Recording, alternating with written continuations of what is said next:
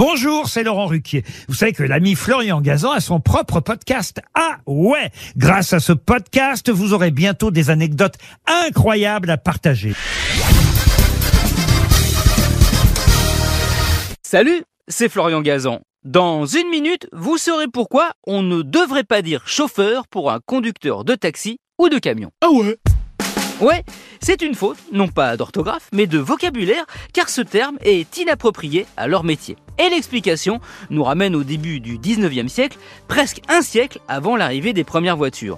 Une époque où l'on vient d'inventer le train à vapeur, qui nécessitait deux hommes pour le faire avancer. Ah ouais? Ouais, il fallait une personne pour gérer la conduite de la locomotive, on l'appelait le machiniste ou le machinot en langage courant. Et il en fallait aussi une autre, dont le boulot était de pelleter du charbon dans la chaudière afin d'obtenir de la vapeur qui faisait avancer le train. Et comment on la produisait, cette vapeur? Eh bien, en chauffant de l'eau. C'est pour ça que cette personne était appelée le chauffeur. Ah ouais Ouais, bizarrement, sans doute parce que son activité était plus spectaculaire visuellement que celle du machinot, c'est son boulot à lui dans la locomotive qui a marqué les gens de l'époque, puis la mémoire collective. Résultat, une personne qui conduit un taxi, un bus ou un camion, bah, étant donné qu'il n'y a plus besoin depuis belle lurette de mettre du charbon dans son moteur, on ne devrait pas l'appeler chauffeur, mais bon, à la rigueur, machiniste.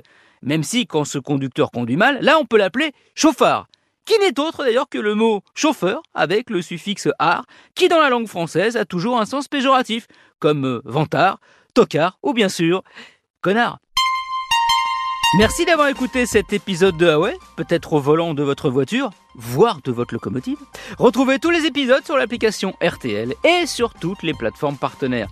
N'hésitez pas à nous mettre plein d'étoiles et à vous abonner. À très vite